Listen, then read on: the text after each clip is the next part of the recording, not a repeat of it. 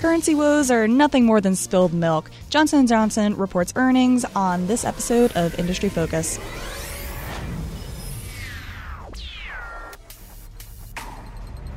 Welcome to Industry Focus Healthcare. I'm your host, Kristine Harjes. I'm joined via Skype, as usual, by Motley Fool healthcare contributor Todd Campbell.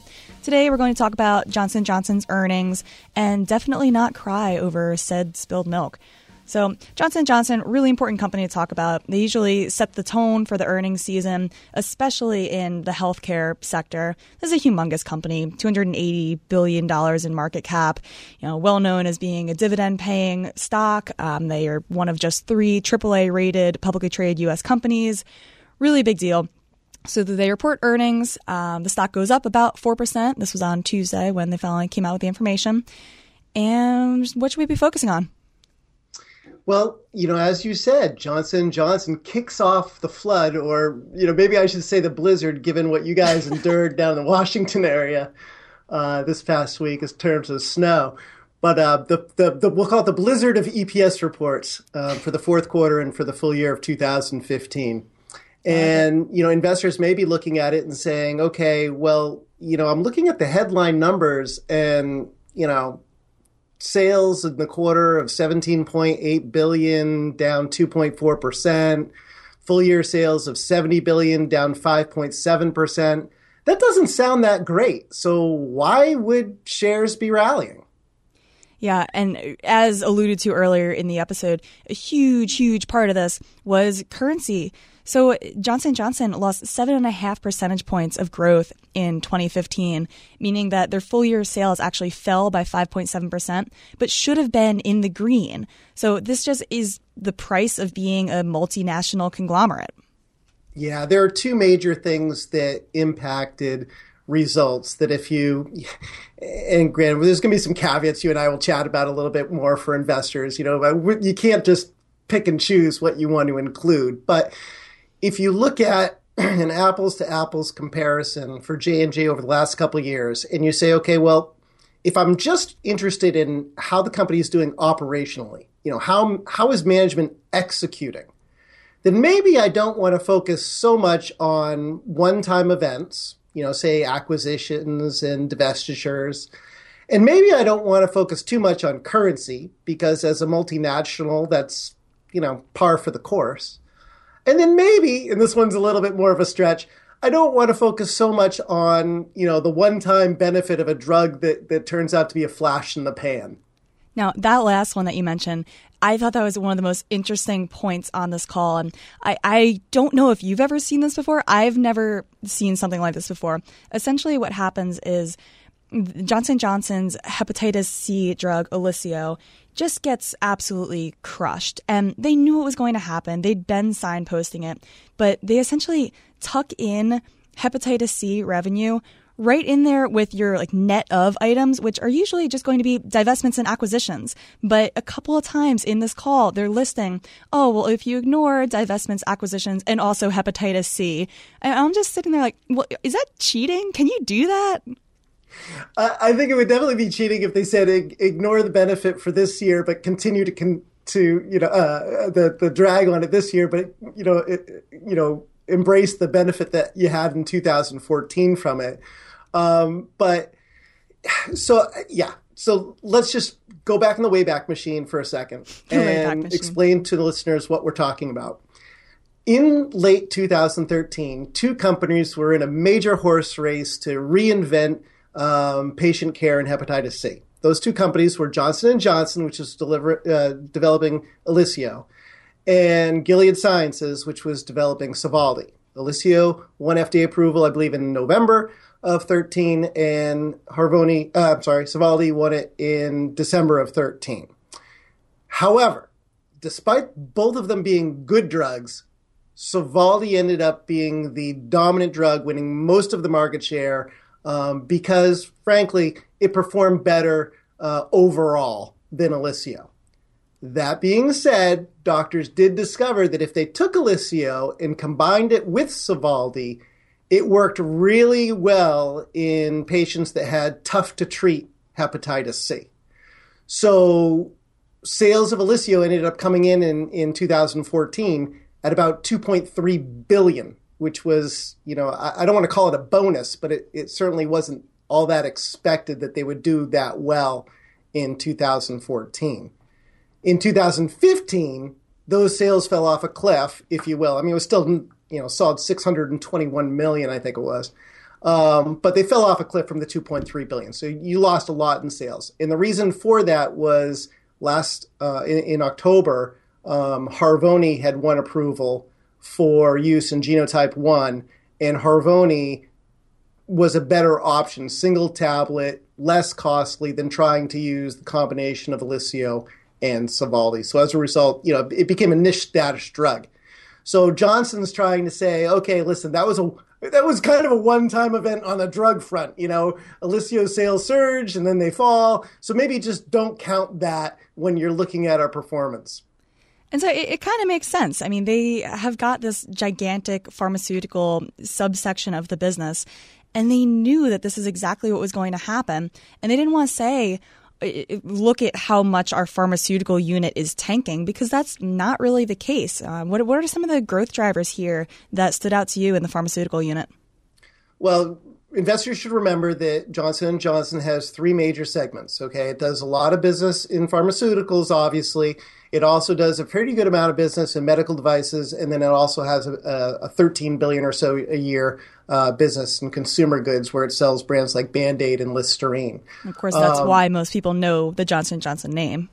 Right, exactly. Um, you know, the the reason that people may want to not think too much about Olysio and think instead about the other drugs that Johnson and Johnson has underway uh, going on here and, the success that they're having with these other drugs. Um, one of my favorites of all of those drugs has got to be Invokana. Uh, it's a type 2 diabetes drug.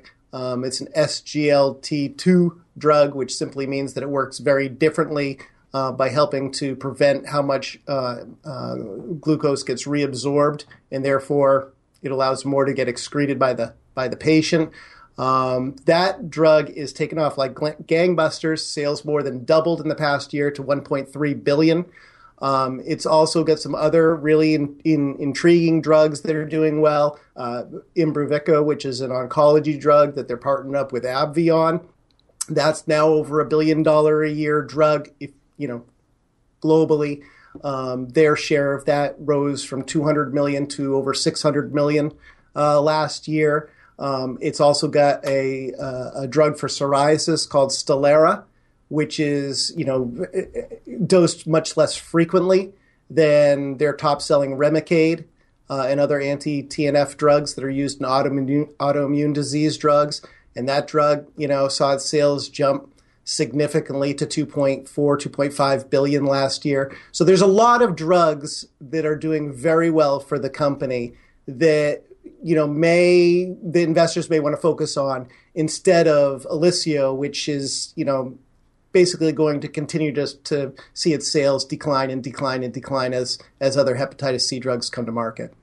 One thing I'll add on Remicade is that this drug has kind of been the the pivotal uh, the focus of the discussion on biosimilars and whether or not that threat will become apparent to Johnson & Johnson. As a reminder, biosimilars are essentially generic versions of biologic drugs, so they're a lot harder to make. They're not going to sell for as much of a discount and they're pretty new. So we're still kind of figuring out exactly what it means for some of these gigantic healthcare companies to face competition from newly introduced biosimilars. Interestingly, apparently in Canada, where there is a biosimilar out for Remicade, they're still growing Remicade sales. So that's a pretty promising sign. But of course, it's something that people are questioning in the US, especially as apparently the drug is already using market share, losing market share, which I can only assume is due to some of the other drugs in this pretty competitive space. But yeah, I mean the anti TNF market is is competitive. It's also one of the best selling markets in the world. You know, you've got Humira, which is an AbbVie drug that, that hauls in fourteen billion dollars a year. You've got Remicade, which hauls in six point eight ish billion dollars a year um, for Johnson and Johnson. And you're right. I mean, this is a major focus of biosimilar makers because the patent on Remicade has expired in the EU um, so you're now facing off against um, um, biosimilars in those markets that are made by companies including Hospira, which is owned by Pfizer now. Um, and you know, as we go forward, you know, investors can't ignore that. Okay, nine percent of Johnson Johnson's revenue comes from Remicade. If the U.S. patent's going to expire in 2018, what's Johnson Johnson going to do over the next two years to make sure that you know they don't end up losing you know the four or five billion dollars in sales that they're collecting in the U.S. off of that drug? Yeah, and the tone of the call didn't really seem too concerned with it. I mean, they said, yeah, we're going to keep defending our patent until September 2018. And even beyond that, we don't see it as a huge threat. So that'll be for sure something to keep an eye on. But again, kind of years out. In more recent news, um, even before they announced earnings, there was some talk of a medical device unit restructuring. And this came out actually on my birthday on January 19th, so not too long ago. Um, and this is again uh, one of the pretty important three units that Johnson Johnson has, and there's going to be a huge shakeup within it. Yeah, if you would, you know, if you adjust out all of the items, right? Um, currency, drag, um, uh, all the other impacts that that uh, weighed down on results last year on a reported basis, medical devices still, you know, lost ground. Okay, it was the one segment that that didn't do very well. Um, you know, that's concerning, obviously, to some because you look at it, you say there's 10,000 seniors turning 65 every day. And obviously, that's going to, re- you know, those seniors are going to require more hip replacements, more knee replacements, more joint, surgery. A lot of different devices um, will, will, you know, device sales will be tied to, to, to aging of America. So the company is recognizing that, and they're doing a number of different things. They're restructuring in order to, to come up with some cost savings. They're also doing something that's kind of interesting. They're trying to work more closely between their different segments. So, for example, to tie in pharmaceuticals more with medical devices. So they're working in concert with one another to develop next generation products rather than working as independent which sounds like a good idea. You know, build build those synergies and whatnot. Um, along with the restructuring of this whole unit, there's going to be a lot of cost cutting. Apparently, four to six percent of the workforce is going to be cut. Um, I was actually talking to my mom on the phone last night, and she's not like a huge investing kind of follower. Like she listens to the podcast every once in a while, but she mentions this to me. She's like, "Oh, what are you talking about tomorrow on the show?" I was like, "Oh, we're going to cover Johnson and Johnson earnings," and she's like, "Oh man, they're cutting three thousand jobs." I was like, "How did you know that?" But it's because Johnson Johnson's a New Jersey company. That's where I'm from. That's where she lives, um, and so that's a big deal for a lot of people right there. But I mean, you look at it from the personal standpoint, it's like, oh, that's not good. But from Johnson Johnson's perspective and from the perspective of an investor, it's supposed to save 800 million to a billion dollars over the next 2 years. Yeah, and that's important because you know Johnson and Johnson they're forecasting that their growth over the course of the next 5 years is going to be greater than industry growth. So healthcare, you know, industry is expected to go three to five percent. They want to grow organically more than that, and they want to grow their EPS more than they're growing their organic growth. Obviously, to do that, you're going to have to cut some of the costs and make those divisions more profitable. Obviously, this is one of the ways they're doing it. Of course, that creates a whole nother problem because it means more money flowing onto their balance sheet. Um, you know, a balance sheet that's already pretty bloated. Yeah, you totally opened a can of worms there, which I definitely want to dig into. So we've been thinking about Johnson & Johnson's merger and acquisition M&A activity for a long time because as you mentioned they're sitting on this infl- inflated balance sheet. They've got 18.5 billion in net cash, which means 38.5 billion in cash and marketable securities and 20 billion of debt. They didn't act in 2015 citing that everything is too overvalued, but clearly companies have gotten a lot cheaper at this point. Yeah, they're going to be selective, though. I mean, if you listen to the conference call, and I advise, I think every investor should try to tune in to the conference call, at least read the transcript, scroll through it. CFO Caruso had a couple interesting things to say on that conference call about this cash stockpile.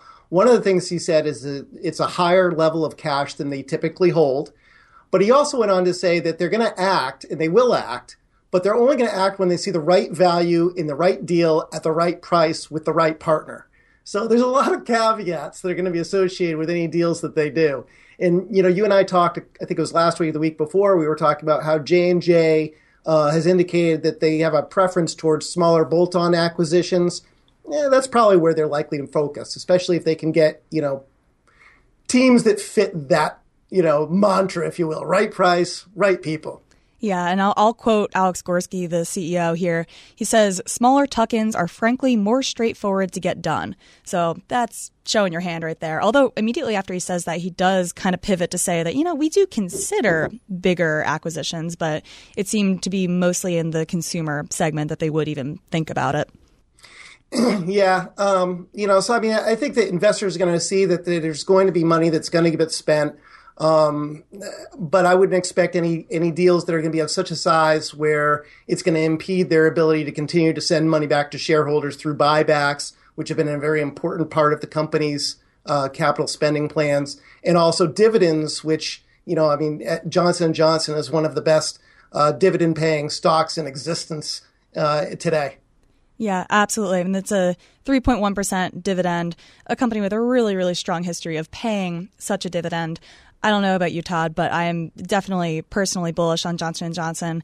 Um, probably a good time to remind people that it, we might have interest in the stocks that we talk about on the show, and the Motley Fool could have formal recommendations for or against them. Don't buy or sell based solely on what you hear. Go read that conference call transcript. Um, but just to wrap up, I mean, this is the closing of the 2015 books for J and J. How are you feeling about the company? Thumbs up, thumbs down? I'm going to give it a thumbs up. I mean, obviously they got to figure out how to replace the revenue that's going to get lost from Remicade, but they've got some really interesting drugs that are coming through the pipeline. They've got 70 products in uh, novel drugs that they're studying in early stages of development. They've got a, a recent filing they've done for Invokana plus metformin combination therapy that could be a big seller. They recently got a new drug on the market for multiple myeloma. I'm going to give it the thumbs up. I think this is a, a company that investors can continue to stash away for the next decade. Forget just one year. Nice. So, speaking of looking towards the future, uh, we're almost through January already, which is hard to believe. And I just wanted to let all of our listeners know that we put something together uh, for you guys to check out, which basically is a list of all the people that you hear on Industry Focus, or a, lot of them anyway, uh, resolutions. So, if you are interested in what we're doing in the new year, check out resolutions.fool.com. It's a landing page. It's got a list of articles written by names that will sound familiar to you if you're a, loyal listener of the show. And we're basically just, you know, talking about our different approaches to the new year, some changes that we want to make, and some advice for you guys too if you're looking to either overhaul your finances or even just make little tweaks. Uh, Todd, thank you so much as always for all of your input. Folks, I hope you enjoy digging into Johnson Johnson a little bit more after the show if you're interested, or just checking out the resolutions.fool.com landing page. We will talk to you next week.